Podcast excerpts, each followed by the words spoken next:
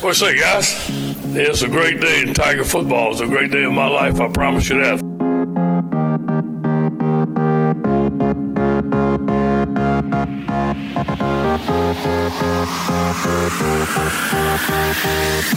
You're listening to the Tiger Tackle Football Podcast with T Bob and Carter the Power. It is the Tiger Tackle Football Podcast, the Citrus Bowl Preview Edition. Oh my goodness gracious! His name is T Bob 53. We took a little break last week due to the Christmas holidays. And uh, T Bob joins us eating a delicious plate of food. What What is inside of you? I want to know that. Um, well, it was just a little piece of uh, zucchini bread. Zucchini. Shout out to Helen Santani, who uh, is one of the best producer in all of New Orleans. She uh, is also an expert baker, Ah, and she had some zucchini bread today, and I love zucchini bread. look you at you. I, I've never had zucchini bread. I, I, I'm not. Quite tasty. It doesn't sound like it would be good, but it's really, really good. And don't be fooled. Like, it's so good, and it's bread, so there's no way that it's actually good for you. uh, but it's delicious. It's got kind of nuts in it. I don't really know. I just put it in my mouth, and it tastes good. I, I, I, I speaking of putting things in my mouth, it has been a very full Christmas season for me, holiday season. A lot of, uh, lot of eating going on the past week, man. A lot of bathroom time as well. Dude, I have a carb addiction. Uh, I mean, my madre made the four cheese mac and cheese with breadcrumbs and bacon, and dude, it's I, I can't. There, there's just nothing I can do to keep my mind off of it, and just I, I look at my belt, and I, dude, I'm still running three miles a day, and there's nothing I could do, man. I'm still getting fatter. That's why I don't like the holidays. Well, uh, I just kind of view it from now. This doesn't really hold up because it's like 80 degrees today. But I always try to tell myself that I'm just putting on a little winter weight. It's kind of natural. That uh, as it gets colder, uh, you don't look. well, Let's say I think we've actually talked about it before. If I'm going to do my job to the best of my ability, I got to be high energy. And if my body's spending all of its energy trying to stay warm, well, then I'm kind of screwed. So you put on a little holiday weight, can help you stay warm during those cold days. Not going to waste energy because it's going to have that natural blubber layer. And then uh, ideally, the show would stay as good or bad as it normally is. It would be unaffected by the colder weather. So the biggest development for LSU football this week is the story that everyone's talking about today. The Buffalo Wa- the, the Buffalo Wild Wings uh, team committee, whatever you want to call it, claims that the LSU football team, T Bob, ate Yeah. four thousand chicken wings yesterday at their big brouhaha dinner. Now, the big lead said that if there's 99 players on the team, that means each player ate 40 chicken wings. Now, Now, hold on. Are we including, though, the coaching staff, potential other people that they could have brought? Like, what's, where's, where, where are we getting that 95 cutoff from? I, I dude, I don't know. I don't know. That's my thing. I think if you include the managers, the coaches, um, which obviously equipment managers, coaches, uh, the, the the chaplain, and I mean, there's so many different people that go on the LSU um, uh, travel squad. If you include uh, their media squad that they bring with them, then that number probably goes down to about like 25 wings uh, per So person. here it is. Here it is. Some quick, some quick math. Uh, okay, so there's 105 players in the LSU team. Okay. Right. Um, I'm not sure if 105 travel to the bowl game. Maybe it is like 90 or 95. But either way, how do you feel with working with uh, 130 as the number of people eating wings? Do You think that's low or high? I think that's fair. I think 130 is right there. Okay, so at 130, we're averaging 30.77 wings per person. Uh, not wholly unbelievable, but at the same time, kind of hard to believe. Maybe our numbers are low. Maybe Wild Wings numbers are inflated. Um, without inspecting the wings, I cannot say for sure. Uh, but I would imagine that you probably have a lot of half-eaten wings, a lot of meat left on those bones. Um, I, for one, have a wing eating technique where I will eat the wings, uh, kind of make my little bone pile, and then I will rework my way through the bone pile, Nice. making sure to get every uh, little bit and piece and gristle. So this just you want you want to maximize the potential of your bones. I I believe it. I do. And a lot of people are claiming, "Oh, well they just prepared 4,000 chicken wings." no, they ate them. I Wait, is that is that what you envision the people who like are skeptical of this story? Is that how conniving they are? yes, as they They rub have the, these they have these evil laughs and they're like rubbing their hands together. or rubbing I the know they didn't eat four thousand wings. They're liars, and I will get them. No, they're time. no, they're rubbing the end of their handlebar mustache. Yes, yes, twirling their mustaches. They try to figure out different ways to disprove that LSU ate such an exorbitant amount of wings. Uh, the shocking part to me, Carter, is how much of a story this really has been. People love this story. Yeah, and here's the thing. I believe it. I, I really do because I know whenever the most underrated chicken wing is like the Walmart dry ranch rub chicken wing. It's so underrated. And if you give me a big bucket of those, like like a I don't, don't know, a bucket of 25 of them, I could eat them in 10 minutes, like all of them, and still be hungry. Um, chicken wings are finger food enough for you to eat.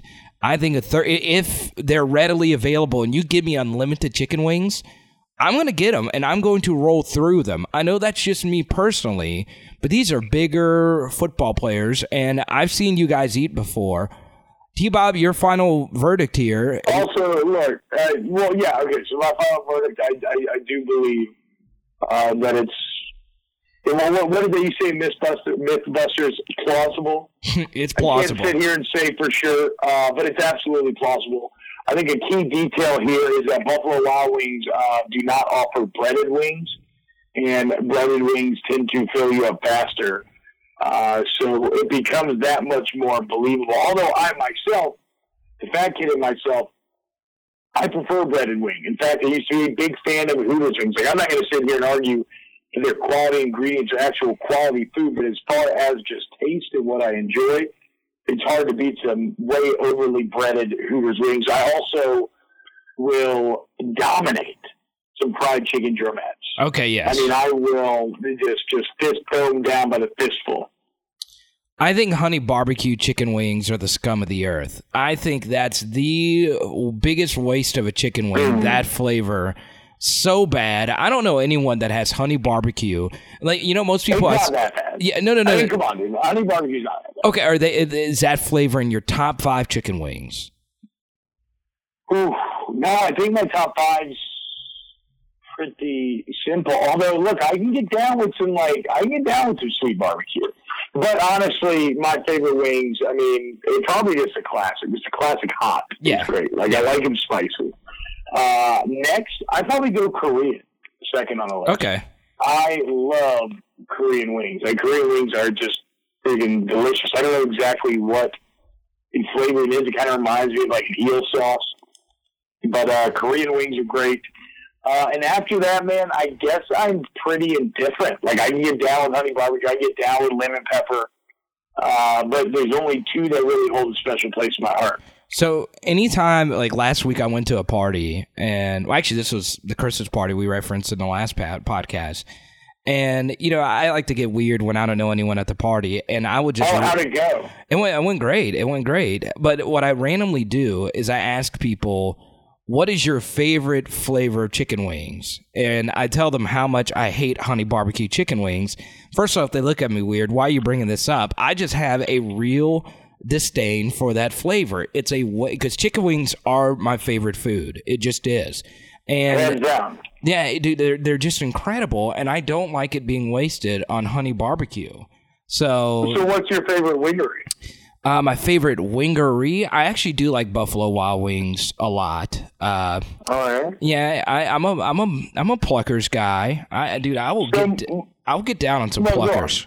Um, you know, Okay, so you ever, you ever had them fire in the hole wings? no, no. The Pluckers? The only time I ever had fire in the hole wings, uh, the night that I found out that I was going to get to sign a free agent deal with the Rams and going to get a shot to maybe make it in the league. I went out in celebration and got really drunk, and uh, we went to Pluckers after Tigerland, and this guy is passed out in front of Pluckers with just a fat plate of wings in front of him. I'm like, oh, this dude messed up. So I'm, I'm like too inebriated this time. Like this is a jerk move. Um, but as you'll find out, karma, well, she's a bitch. But so I'm like, oh my god, dude, I, I'm about to slam these wings. Uh, I start eating this passed out dude's wings. Next thing I know, my mouth is on fire. I'm sweating. I'm puking all over my car. I'm puking all over my condo when I got back. Apparently, like I don't know, this is the perfect trap. It almost like feels like I was on a prank show.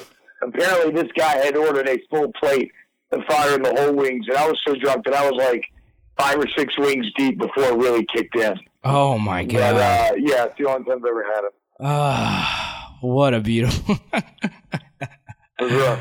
dude. I I don't know. Oh god. Wait, so what about uh my question is where are the artisanal wingeries, right? Yeah. Uh, like I they, there are in the age of the hipster food revolution, which I fully support. I'm a sucker for like sourcing your ingredients, like trying to use like farm to table, cut out like eh, supporting local. Because I'm a sucker for all of that. And and nowadays you see things like I mean, there are grilled cheese restaurants in New Orleans. So where is my hipster, top of the line, free range, grass fed chicken wings? I don't know. That is a great Yeah. question, and uh, dude, that would be great. That place would be packed with people that would want to go to a hookah bar right next door. Dude, that's easy business, man. Yeah.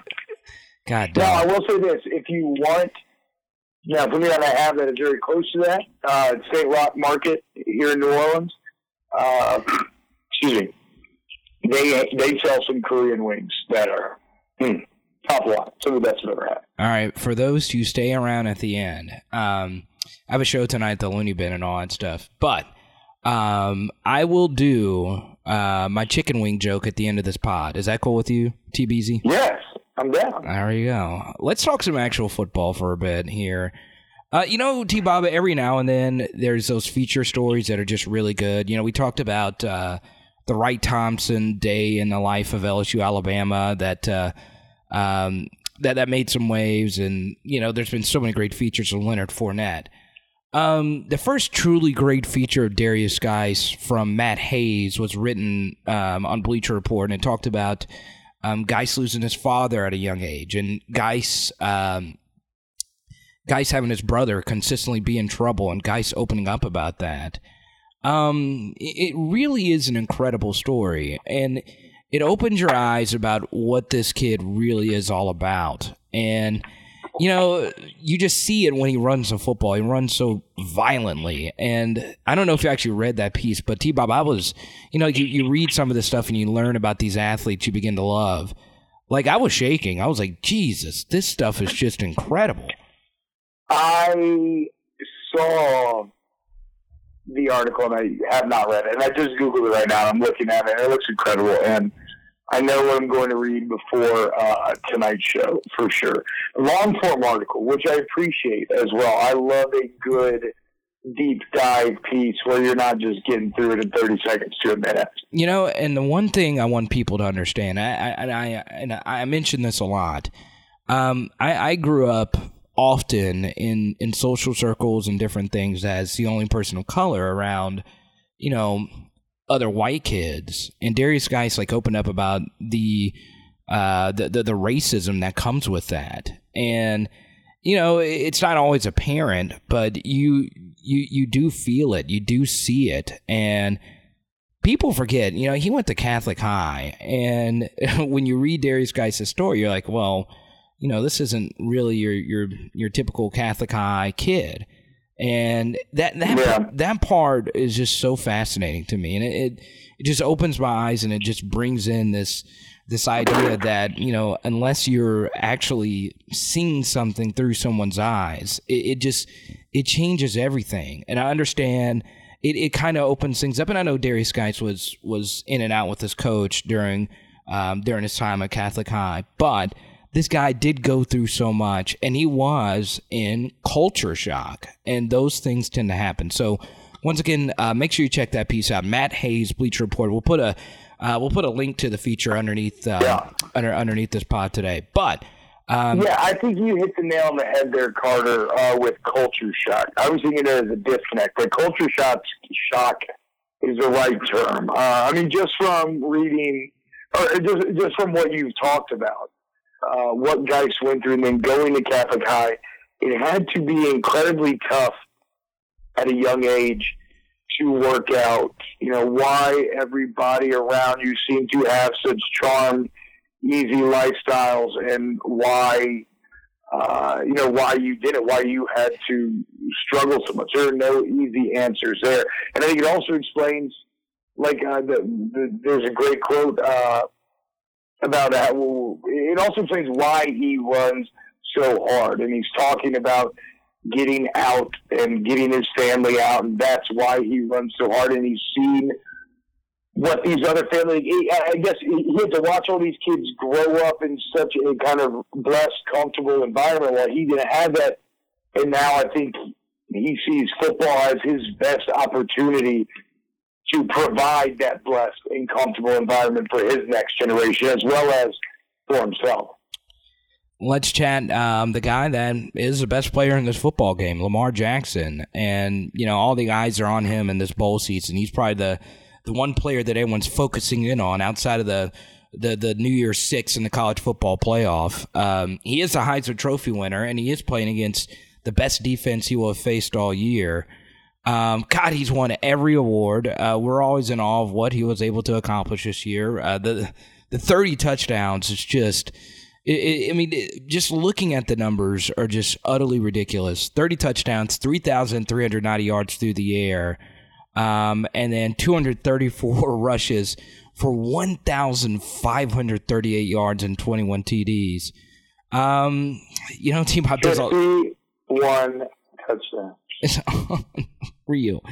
Um, but Dave Aranda, LSU scored 41 on the year. I think that's I think that 51 number is more than like all but like 33 teams in Division One. I, want to say. yeah, and you have an LSU defense that ranks 14 in total defense, 323 yards per game, and six in scoring defense.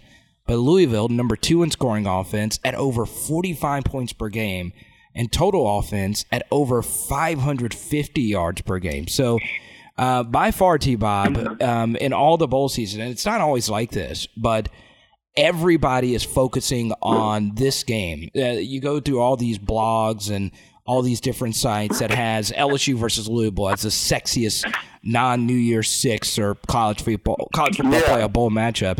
Um, how do you see the defense against Louisville here?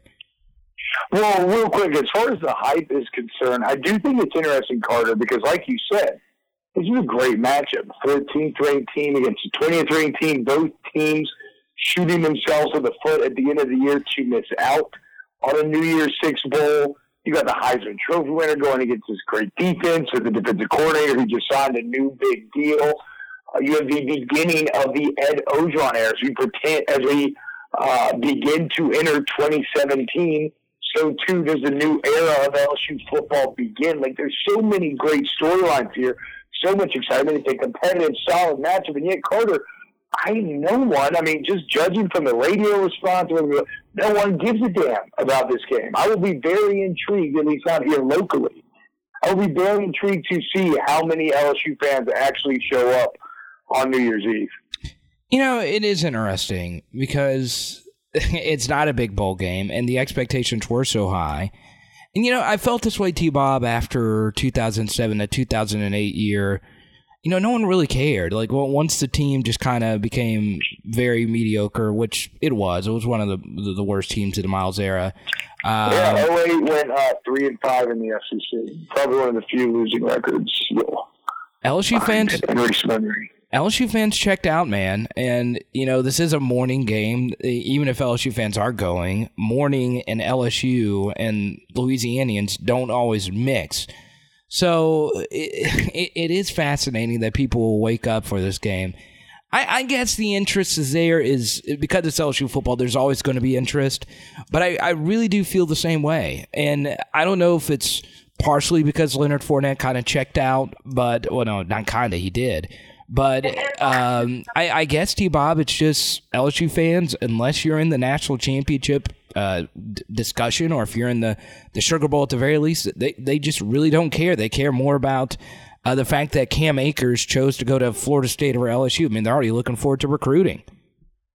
Yeah, he's, I don't know who Cam Akers is. I, I don't either. I really don't. I know Yeah. he, he was the number one running. Uh, he's the number two running back in the entire class, and you know we don't. Do, it! Yeah, I know.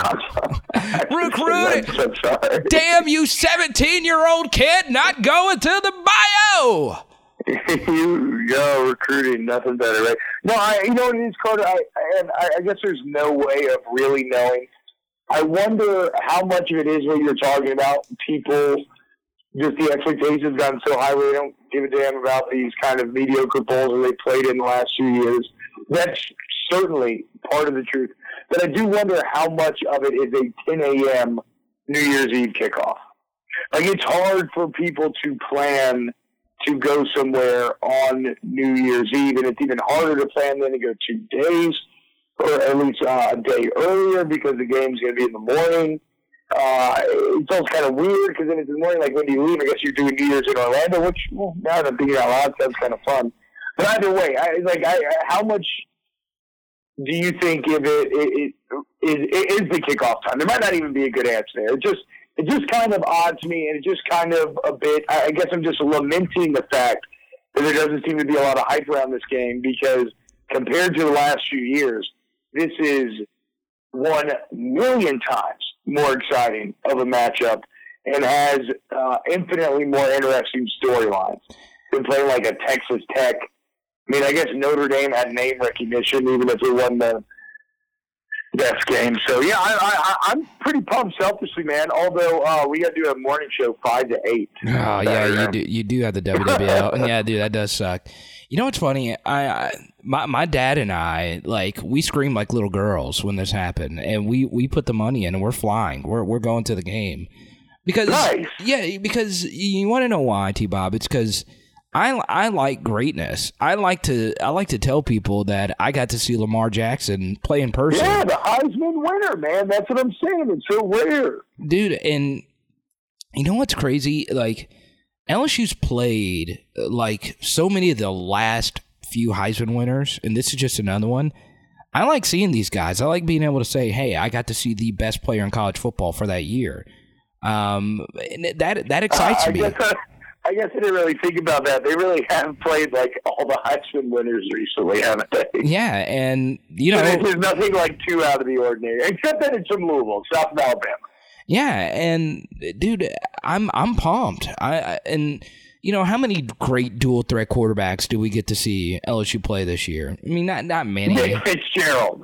Yeah, well, yeah, Nick Fitzgerald. He actually turned out to be decent, but He did, dude. He did. He did kind of. That was a little tongue in cheek, but he's not bad. yeah, um, you know, outside of Chad Kelly, nothing that really jumps out at you. Jalen Hurts was. Eli Jenkins. I mean, maybe if you had a better team, Jacksonville State kid, I think. Yeah, come on. Uh, Dude, Eli Jenkins is a player, man. Eli Jenkins doesn't make me wet. I'm sorry. Um, as Oh, as as well, then maybe you need to go see a doctor because you could be having the female version of erectile dysfunction. yeah, no, I was talking about like saliva and panting. You nasty fiend. Oh, oh, God. I was, I was way off. Yeah. I'm sorry. No, but I, I like seeing great players. My my dad's like that too, and I don't know. We're we're, we're sports junkies, but you know, a lot of LSU fans, and I think a lot of college football fans in general, they're not. You know, they care about the culture surrounding the game. Does it matter? Is it immediate? And ultimately, if LSU wins or loses this game, it's not going to really matter. It's just not. Um, and that that's just the truth. You know, LSU lost to Penn State, and all was fine in the world then. So, um, I, I do think New Year's I don't know, though, dude. That's, that's where it gets interesting. There's kind of a lot riding on this as far as the tone of the off season. Going to be a long off season. They're going to have recruiting that's going to be hyper analyzed. Every step LSU takes from now until that first game of next year is going to be hyper analyzed because you are now in the Coach O era, and maybe no step more. I mean, maybe recruiting beats it, but perhaps no step more than this Saturday's game. So even in that sense, it has a lot more on the line than last year's game than two years ago, in my opinion. Um, because if you lose this game, all the Coach O naysayers are going to be incessant throughout the entire offseason. They're right. We're wrong. Matt Rhule, next head coach, you know, next Yeah. head coach of LSU wants to get done at there. Like that kind of chatter is going to start up and have a little momentum. However, LSU comes out and looks very impressive. Takes care of a Heisman winner, beats the 14th ranked team, especially if they do so in a convincing fashion. Then you're going to have a lot of people excited, and it also gives you some positive momentum heading into the uh, final recruiting stretch. I think LSU is going to play a lot of young guys. I, I do. Um, Danny Etling, th- this is a big game for him. You know, we we we never really talked about will he really be the returning starter for LSU next year. Um, I don't see why not at this point, man. yeah, and he's got new offensive coordinator Matt Canada, and you know since we've done the last pod, Brandon Harris says he's committed for LSU next year. Now that, I'm that glad you brought that up, dude. Say, say, your piece on it, and then I, I got some more to say too. Well, it's early, so if he clearly gets beaten out, he's going to transfer. He's he's not going to sit behind the the embarrassment of getting beaten out by a Purdue transfer. So if he gets clearly beaten out in the offseason, yeah, I, I think I think he'll I think he'll go. Even though uh, one thing is he was really tight to uh, to this recruiting class and signs um, and, and people I've talked to. Uh, Malachi Dupre looks like he's going to return next year, and that could be huge. Uh, and he's, Oh wow! and he- he's he's really close. He's really close to Malachi. So, um, I, I I think that would obviously play a big role into him coming back. But T Bob, I, I don't. I mean, I just don't see Matt Canada coming back and um and and seeing anything else in Brandon Harris than than what we already know. I, I think he's done, and whenever he gets beaten out by Danny Etling this offseason, he's going to transfer. Uh, perhaps I'm going to give D Harris the benefit of the doubt here because look, everybody loved to criticize Harris when he had a very normal reaction and struggled with his initial benching. Uh, but he loved to talk about how he wasn't a team player, he wasn't this, he wasn't that. What very, what far less people were interested in talking about was how after that initial poor reaction, you never saw that again. Brandon Yeah. Harris was engaged. Brandon Harris was a supportive teammate. You saw him cheering. You saw him doing everything that you're looking for in a backup quarterback as far as paying attention uh, in the meetings on the sidelines, telling Etling what he saw. He was a great teammate. And it would have been very easy for him to just outright leave here right after the season. And for him not to do so and try to stick it out and try to win this job, that speaks uh, to a competitor for me. So uh, I, I want to give Brandon Harris props, not just, I mean, whatever, not, not for not transferring, because like to each his own, that's cool, but more just for being a way better teammate than he got credit for uh, dude, at certain points of this year. Uh, yeah. I, you know what I think he's going to do? Brandon Harris is declaring for the NFL draft. Someone's going to take a chance on him. Why not? Or does he go to ULL? There you go. Yeah, follow the footsteps of um, Anthony Jennings. Why not? Uh, You know, it's weird. Uh, DJ Chark has actually become, in the minds of many, a better prospect than Malachi Dupre. Uh, getting him back would be huge. And then another interesting player, Devin Well, Godchaux. DJ Chark will be back, right? I thought he was only a sophomore. No, he's part of that uh, that Malachi Dupre class. Um, Now, is he flirting with declaring? yeah, yeah, why not, dude? He's he's uh, he's the fastest receiver on this team, and uh, dude, he's shown some some NFL flashes. I would lean towards him, obviously coming back. Um, is this the strongest receiver class in the world? No, but he's not Mike Williams of Clemson or Corey Davis of Western Michigan. He's not a for sure first rounder.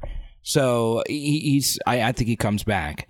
Uh, Devin Godchaux's interesting. Th- This is a third round prospect uh, that I've seen across the way. Walter Football has him as a third rounder.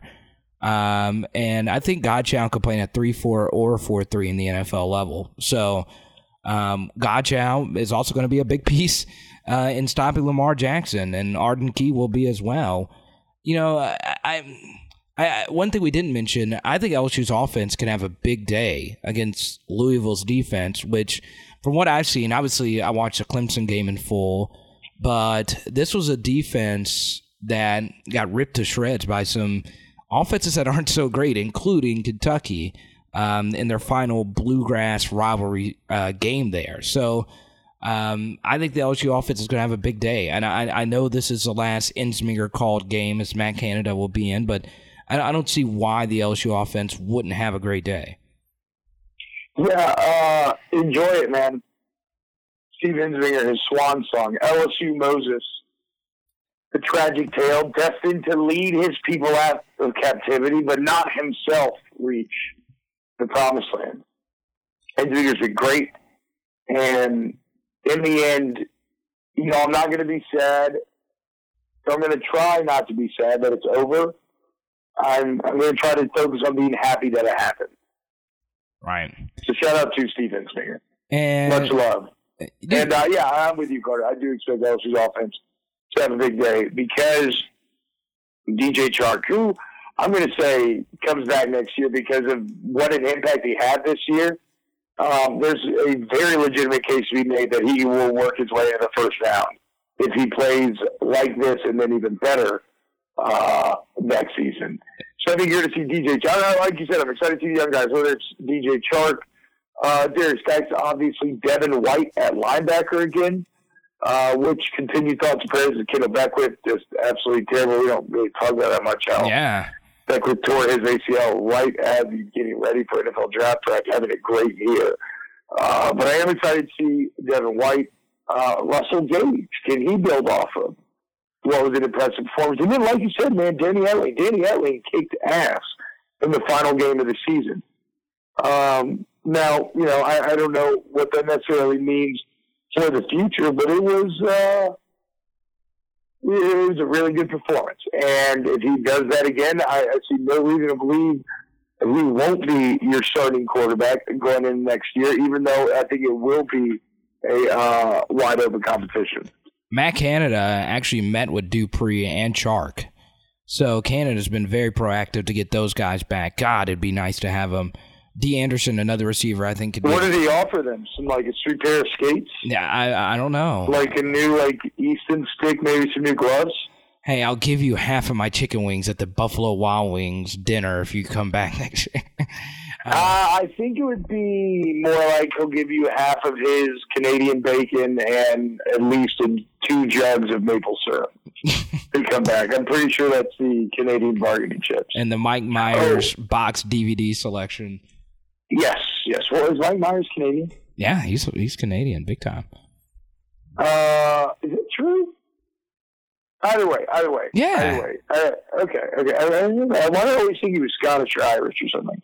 Just because he's always doing those accents. I mean, he's very Canadian. You kind of hear it in, uh, oh wait, no, never mind. Mm.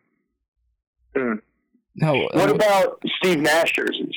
Steve Nash jerseys? Uh, absolutely. Would you throw a Steve Nash jersey in there if you were trying to get Dupre to come back? Hell yeah, yeah. Steve Nash. Is, what about Air Canada, a Vince Carter jersey? Oh, I would rather the Air Canada jersey. Vince Carr. Uh, yeah, Vince I Carr. I had I had a full Raptors Vince Carter like a full uniform and full warm ups when I was a kid. Wait, really? You know what's funny? Yeah, I was I, all about Air Canada. I had a jersey and shorts. I still have my Vince Carter jersey and it still fits. I mean, it's tight.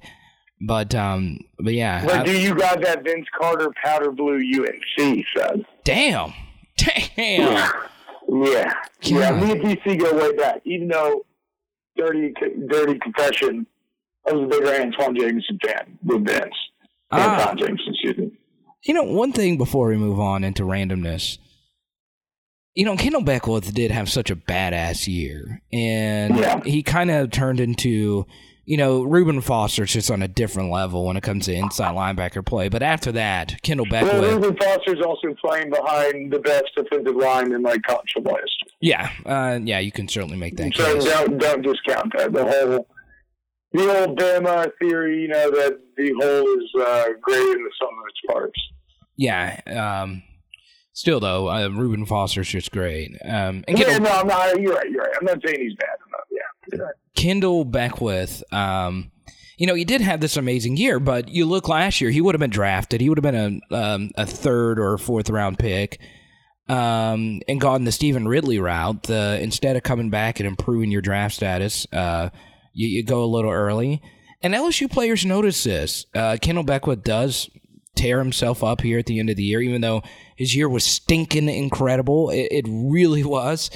Um, you know, I, I think LSU players be, begin to see that, and, and it, it does scare them around this time. So, you know, that's when the players notice, well, maybe I should go early, even though my draft status isn't all that great. As long as I get drafted and I finally get a paycheck, and I, I know uh, with all the knowledge that we know about football injuries, I need to start getting paid and get to that second contract as soon as as soon as we can. And you know, we we've seen that. We've seen that with other players like Ciron Black a long time ago that, that came back for a senior year and just lost his draft status altogether.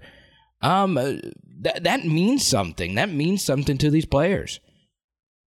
Yeah, and then you know, specifically in the Ciron instance as well, that was a situation where his body had just betrayed him. That man, I think, started 53 college football games. Yeah, I want to say he's tied with Colt McCoy. It's an unbelievable workload for a body to go through and then try to make it uh, in the NFL. But yeah, I mean, look, Kendell Beckwith's cautionary tale, man. There's no doubt about it.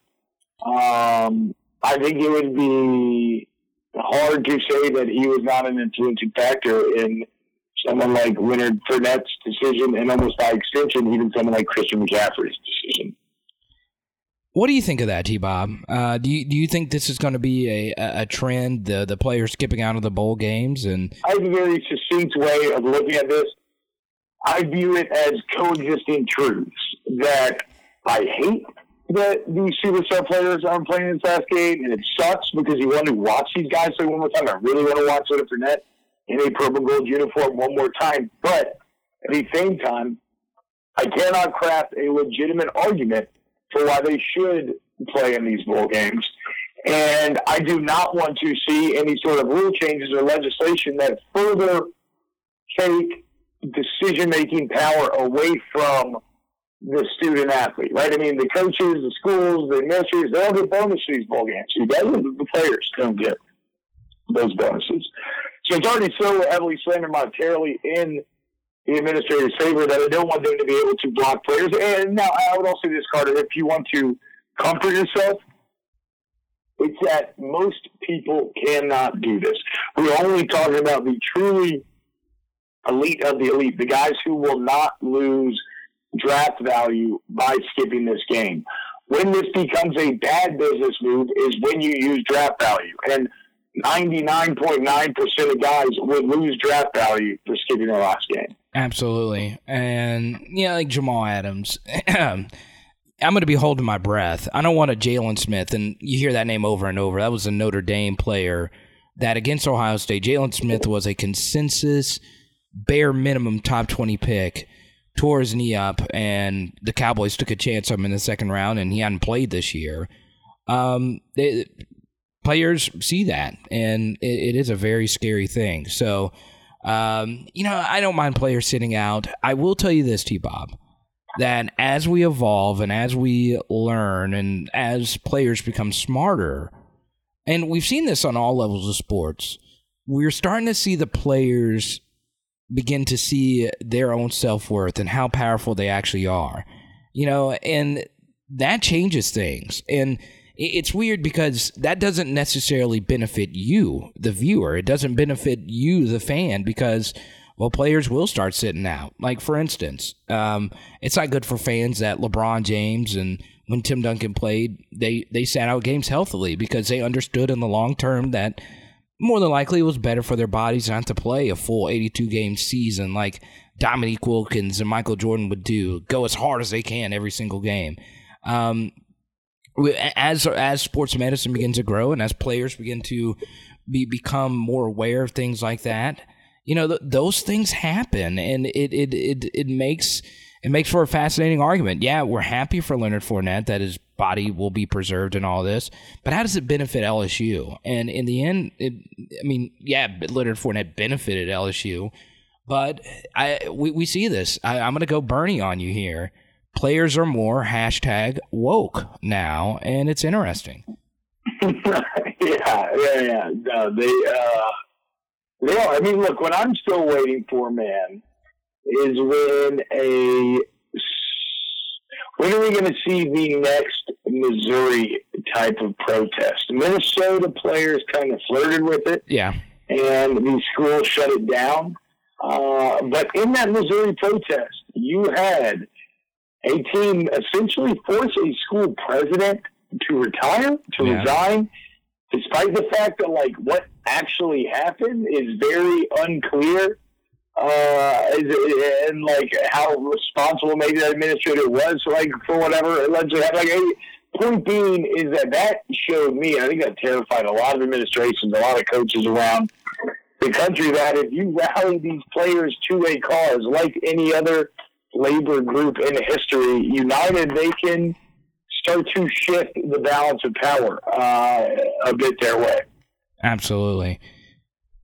I'm excited for this game. I don't care if any, you know, our our fans of the show just like it when we talk about stuff instead of like who is Louisville's third string corner, just in case the first and the second string corner get hurt. Yeah, it's, that's good because I have not read anything about this game yet. so. I've, I've not I've not done much either. Literally, like what we led our, our, our pod with, the four thousand chicken wings. Man, that's that's just awesome. I I I, I love that. I love that the players. I, I hope freaking uh, D- Davon Godchaux had 80 chicken wings. Hell, that that's more impressive of anything. Dude, did you hear what uh, what Hugh Freeze is getting kind of blasted for on the internet today? But some some recruit said Freeze told him about uh, the NCAA probe against him. Wait, what did he say? So uh, they were asking this kid, Kevin Galloway, I guess, is a four-star guy. They're asking about what what Ole Miss is saying to recruit the investigation. He said, "quote Well, Coach Freeze told me that when you're big and out there with faith in Christ, he's like, what do you expect? Jesus got nailed to the cross. he was telling me sometimes things like that happen. That's never going to change how he's going to treat his players and take care of them. Like I get what Freeze is trying to say there they're like, that's not going to change how we do things or how I treat you. But that definitely comes off at like kind of sounding not only like he's comparing his current plight to that of Jesus, but that he's being persecuted for his faith and not for NCAA violations. Never change Hugh Freeze. I actually really love Hugh Freeze, uh, which is I don't know. I mean, I, I I was recruited by him, and he is an exceptional uh, recruiter and a really easy guy to get along with. But he's a Dire Straits man. Did Ole Miss finish five and seven this year? Yeah, dude, they they didn't. They're not bowling. They're one of two teams. Dude, that is the best five and seven team in college football history, hands down. Yeah, that was a really good five and seven team. Um, you persecuted. I'm looking at the quote, the, the the quotes now. Uh, hey man, even Jesus got nailed to the cross, bro. Oh god, sounds like PFT commenter. Jeez. Oh. It does. Yes, total football. This will be I mean, whatever, whatever they do their next football guy segment for god, sure. Dog. Oh, I can't get over that. Jesus got nailed to the cross. Oh man, that's that's great. Yeah. I love. I yeah. you know you know what's great. So Hugh Freeze is that coach that everyone like likes in the SEC. Like whenever um whenever Bielema and Malzahn were fighting, they uh Freeze was that middleman. Like uh you know like Bielema's close with Freeze, as is Malzahn. They're really close. Um so Freeze is liked. It's just you know, whenever all of this is settled, you know, last year, the even though you know, I, I never got this about the Laremy Tunsil thing. You know, everyone made a big deal about um, the gas mask, and that that was crazy, and that was the greatest piece of blackmail in the history of sports. That that got that that got released seconds before the draft, and he fell from like number one So overall. up, It was so beautiful. Who was it? His stepdad? stepdad, or whoever it might have been. But you know, the, the bigger story was that like with Hugh Freeze being at the draft, Tunsil like just threw him under the bus at the post game press conference by saying, "Yeah, I got paid" and all that. Oh man, Ole Miss is such a mess. I mean, at that point, though, Tunsil's got to look out for himself. And anytime you're talking to a new employer or anything like that, uh, honesty is the best policy, some would argue. And, and whatever. I mean, maybe he wasn't in that specific situation, but he was kind of blindsided by all of that. And some people say, oh, we should have been smoking weed. We're like, sure, dude, whatever. That's cool. But that, that's fine if that's what you believe. But, um, yeah, he was a little frazzled. You could tell, like during, during that uh, during that interview, for sure. Uh, let's see, Christmas. How was it? It was solid. Um, had a really good time with the family. I came to California. Mom Airbnb a house. Uh, I have eaten, I've eaten ungodly amounts of food. Uh, yeah, really the best part was hanging with the family, playing very fun games. You ever played Jackbox No. on uh, the PS4 Xbox? It is a it's a uh, it's just a bunch of different games that you play like through an Xbox, through a PS4, but the controller for everybody is on it's your cell phone. Oh, okay. Really, really cool. It's uh, unlike anything else I've seen out there right now, at least. And uh, it is the perfect family party game. Everyone has a smartphone.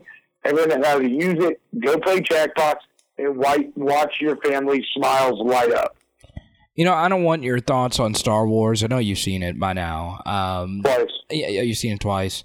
Obviously, you thought it was great. I don't want to go any further because you know, in the in the last pod, I included that we were talking about Rogue One, and people kind of got freaked out about spoilers. I don't want to get into that, but you know, No, 20, don't get into spoilers. You can, you, can pay with broad strokes. yeah, twenty. Um, 2016, you know, it, it's just ironic that that movie comes out and, you know, Carrie Fisher dies. And obviously, um, that's a big deal for uh, for the Star Wars community. Yeah, and shout out to Carrie Fisher, man. It's really sad. Princess Leia, truly iconic. Uh, even Fisher herself, she's become a champion of bipolar disorder and awareness, and uh, she was on a comeback, man. And whatever, 60 years old is young, and so it's sad from this real human life perspective. And then one thing I am interested in, and this is not important, like in the grand scheme of things, uh, but I am intrigued to see how the Star Wars series handles this. Uh, General Organa was looking like a cornerstone of the new trilogy, Right. and I don't. Are they done shooting Episode Eight? Due to Yeah. come out next year? Do they still have pickups to do? And the storyline, do you kill her off? Is that insensitive with what really happened? How you do this, I do not know. Um, but once again, like that's all just ancillary Star Wars stuff. Like that, that, that really doesn't matter. Really, just thoughts and prayers to Fisher, her family, her friends. Um, to Bummer, and she was supposed to be here at the New Orleans Comic Con next week. Damn. Yeah, Damn, damn, damn. yeah. Yeah. so it is. Uh, it is terrible. You know, it is a narrative that 2016 sucked really bad, but it really did. Um, you, you know it's bad? It was all right. It was all right. Yeah, I mean, obviously, we, we live in America and we're hosting a pod and we talk about our lives, so life can't be that bad.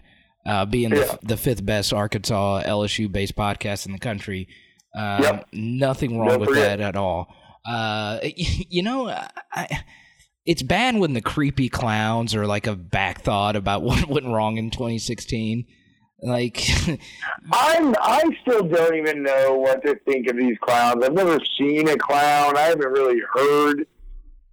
I don't know, man. I don't know the clown thing. I'm. I'm. I'm. I'm a little angry at clowns because it was one of the worst movies I've ever seen. it. Yeah, it. I watched the original movie It Oh, okay. this year. I'd always heard about how scary it was, and uh, it was really, really dumb. So, I hate it. so just to catch you up on my Christmas, uh, uh, I figured out that uh, I got tickets to go see Dave Chappelle at the Saenger Theater in a few uh, in a few weeks. Whoa! Yeah, no, dude, I got lucky. That was my big Christmas gift. Um, Dude, I thought about you too today. I was in the coffee shop and there was an ad for Jay Mohr coming to New Orleans. when? Uh, I don't know. I didn't. I can't remember the date. I should have taken a picture of it. I'm there every day, so I'll uh, send you one tomorrow. Yeah, please do. I'm a big Mohr guy. And talking about sports radio, that dude is a freaking animal. He is. He, he's Yeah. he's better at sports radio than he is at comedy. Um, we need to have him on here. Well, we've never had a guest. Maybe one day. Um, you know, I, I I've um, well, we the biggest thing from Christmas, and I, I filled in, and I did um, I did a radio show. I've done a few actually here in Little Rock for comedy and different things. And they asked me, "What's the most memorable Christmas tradition?" And what we do is we gather around at this Christmas party, like me and my best friends and their parents, and they pass around a bottle of Goldschlager and they take shots of it until it's finished. Have you ever had Goldschlager? Uh, I do not like liquor that tastes like holidays. Dude, it was, it's the worst. It is the worst liquor. It has glitter and confetti in it. And um, we, we do that. And that, I mean, dude, it is the nastiest thing ever. And I have no idea why we do it, but we do it every year. Um, I wasn't Is able, this you and your family? no, it's like at the, it's it's this annual Christmas party that we go to, and what sucks is Okay. what was great was I actually didn't do it. I, I actually had to leave and drive and to, to do this radio spot the next morning. But that that's the big annual Christmas tradition. Well, I was looking if I missed it, and dude, that always ends in in, in awfulness. But I will tell you this, all right, T Bob, if anyone ever asks you to do a radio segment on a Latino speaking radio station, you do it. Just go do it. Ju- Wait, wait, did you did you know what they were asking? Like, were they speaking in Spanish? Yes, they were. It was all in Spanish, and they had an interpreter, and they had to. Whenever I answered the question, they had to interpret it. We we salsa danced. We did stand up comedy.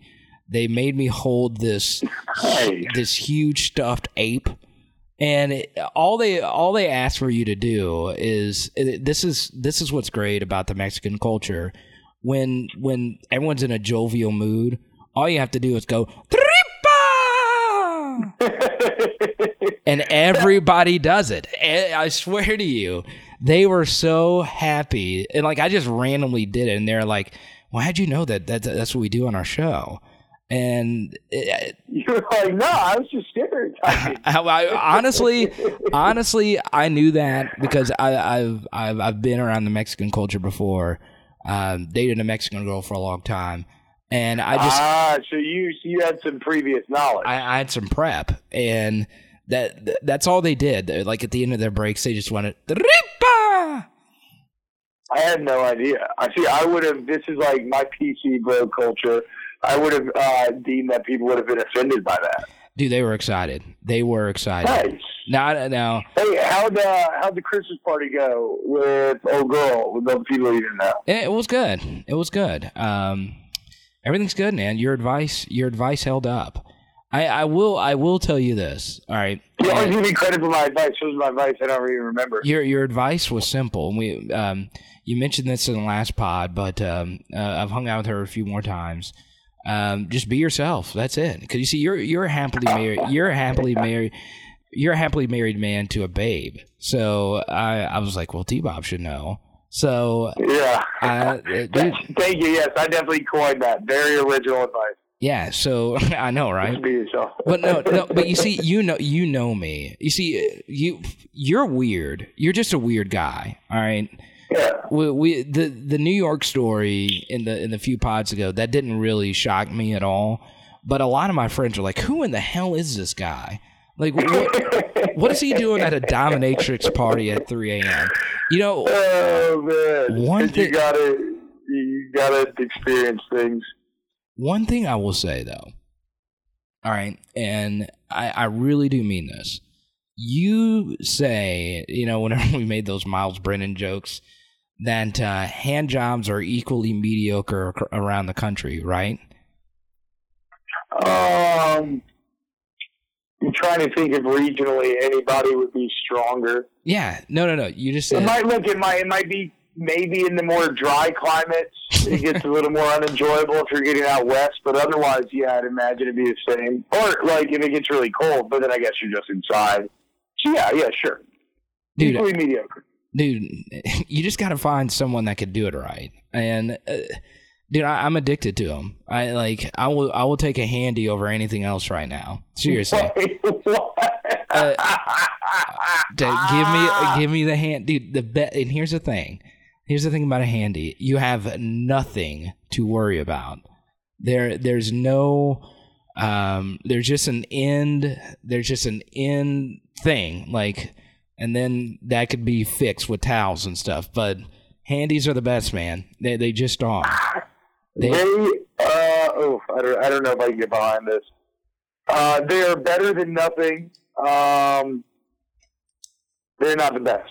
Now, I think that they do uh, become vastly improved when you add some lubricant into the equation.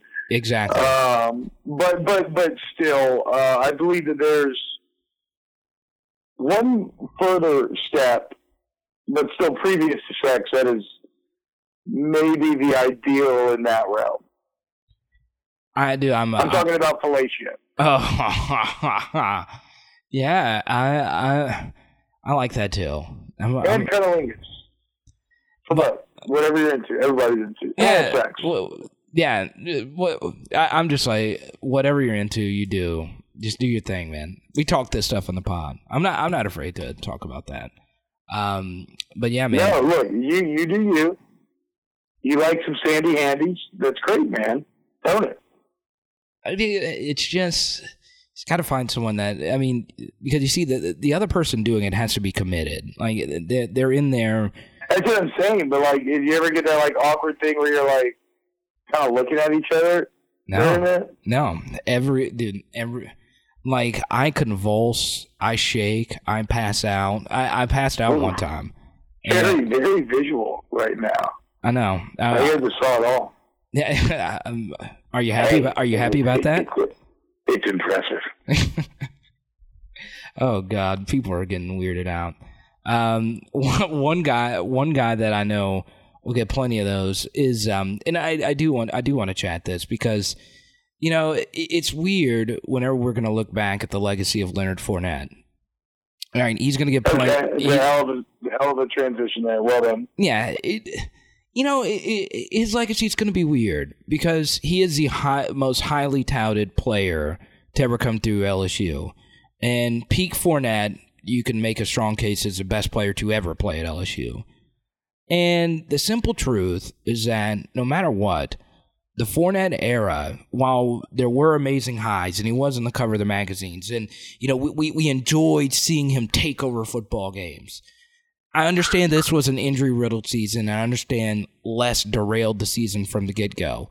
But no matter how we look at it, the Fournette era to a degree is a disappointment because Yeah.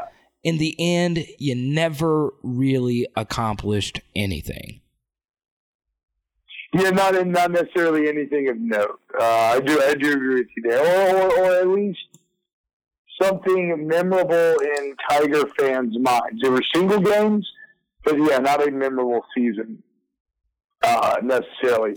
Now that said, I do not want what I believe to be the most impressive part of Fournette's legacy to be ignored, which is the off the field stuff. This dude has been a superstar since he was 16 years old. He had all the pressure in the world on him. Um, he had all eyes on him the entire time. And he was like a LeBron James in that he was, he's an incredible role model for these young kids to look up to, man.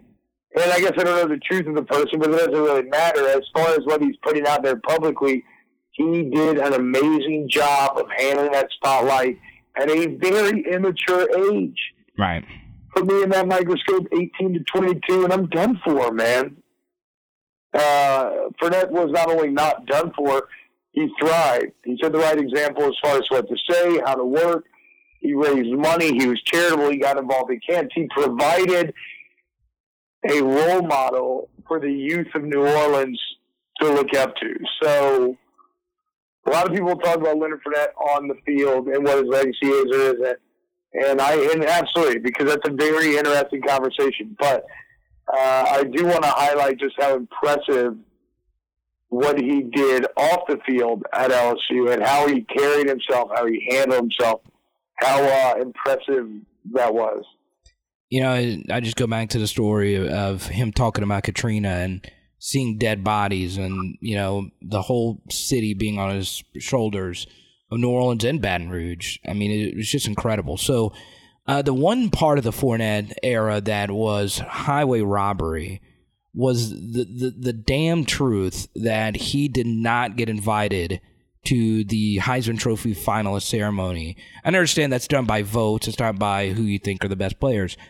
But the fact that people kind of disregarded him for the Heisman, um, he deserved it more than Derrick Henry. Come after me, Alabama fans. I'll fight you fist up. No, I won't fight most of you. Um, but I, I, I, I, I think that was robbery. I do. He missed a game due to bad weather. Um, the whole team missed out on the game statistics. He still led the country in per game yards rushing, and the dude was one. That was one of the best seasons we've ever seen from a running back. And hell, he didn't even get invited uh, to the Heisman Trophy finalist ceremony. And Derrick Henry, who got his stats padded by getting 40 plus carries against beaten down defenses late, um, got the actual trophy, and that, that to me was bull. It, it, really was. And you know, looking back at the Fournette era, I hate, I hate that he didn't get the New York experience, which is a really cool, cool one. Even if you don't win it, you get to. You, you, yeah. it's, it's, it's just part of it to say you're a Heisman finalist. Like Tyrann Mathieu can tell people, "Hey, I was a Heisman Trophy finalist, the last one LSU had, and I was a defensive player that got it." You know, um, yeah, and I mean, I think it becomes all the more disappointing because if you switch Derrick Henry and Leonard Fournette, then the story is the same. Like in that Alabama LSU game. Uh, he's rushing for 2,500 yards if he's on Alabama. I'm calling it. Yeah. I'm, I'm, I'm, I'm, hell, I'm, I'm, I'm calling that right now. Um, I know this is uh, this is recorded and people listen whenever they want, but there's a rumor on Twitter that Jamal Adams and Davon Godchaux have done done in on their personal Twitter account that they have found agents and they will declare for the NFL draft. Um, all signs point to Jamal Adams eventually doing that, and Davon Godchaux's like right in the middle. Jamal but, Adams would be the fool not to with where he's being projected right now. I mean, we're talking top five, top ten. There's no incentive to come back at that point. Yeah, and you know, yeah, go get paid. I, I, I'm, I, I've, I've shared this before. Uh, he doesn't need to even be playing in this game. Um, as, yeah. as a certain first round pick, I, I feel, I feel nervous. I, I feel that that Jaylon Smith thing just bothers me. It, it re- I, to see a player, a first round pick, get get get destroyed in a freaking. I, I just that that pisses me off. Um, but anyway, anything else you got to talk about? Anything else? Uh, I would just say final last thing on that. It's that there's always that risk of injury, and while it may not be smart, Jamal Adams goes out there and balls out against Lamar Jackson, makes some nice tackles, some nice plays, puts more good tape. He could help his case even more. As always, T Bob. Uh, I want to say, uh, what do you want me to bring you back from Orlando? Uh, Shandy Handy. I say you want me to bring? No, dude. what? You want you me to bring? You knew how to do it. You you want to you want me to bring you? Loading. You want me to bring you? Uh, want me to bring you a hand job? Okay, there you go. Uh, a handy handy. What do I want you to bring me from Orlando? Uh, I broke my wand from the Wizarding World of Harry Potter that I got at Ollivanders. So if you could go get that again, that'd be great. All right. It's only like fifty bucks. Yeah, uh, yeah, it's been a while since I've seen you. So heck yeah, man. Well, um, as always, man, I just want to let you know that I love your beautiful face. All right, Carter, and as always, the feeling mutual, man. Uh, you got to tell your chicken wing joke. Oh God, chicken wing joke. Oh Jesus, I, I thought I was sliding out of here. No, I, I do have it in my notes here. Um, so you know what, T Bob, my uh, my fantasy, my dream is to be able to go on a cruise ship to the Bahamas with the ability to masturbate as many times as I want with an unlimited bucket of chicken wings at my disposal. I like to, I like to call this fantasy a Caribbean jerk. Dude, I did not expect that to land. That was well done. Oh, that was way better than I expected. Dude. It, Good land, job. it landed better than Sully Sullenberger in the Hudson, baby. I love it. Ah, no, that's that's you know, I well, I don't want to I don't want to get into argument. Sully landed that pretty smoothly himself, but you did great. Uh, and for those, I'm sorry I spoiled the end of that Tom Hanks movie for you, but it does land safely. Anyway, um, don't forget the preview show uh, is Saturday morning on WWL 5 a.m. Uh, tune into that WWL AM FM on Twitter and all that good stuff. And read his latest column in the link below. Check that out as well. Get my stand up comedy tour dates at iscarterthepower.com. I am uh, going to be on the Loony Bin stage here in about an hour and a half. Uh, big comedy club here in Arkansas. And tomorrow I'll be at Hibernia, and then next week and all that good stuff. So it could be dated by that time. But CarterThePower.com. Listen to the Carter Bryan Show. Facebook.com slash the Carter Bryan Show there. And I will say it again. As always, you, Bob. I love your beautiful face. All right, Carter, go Tigers, man. Love you too, bro.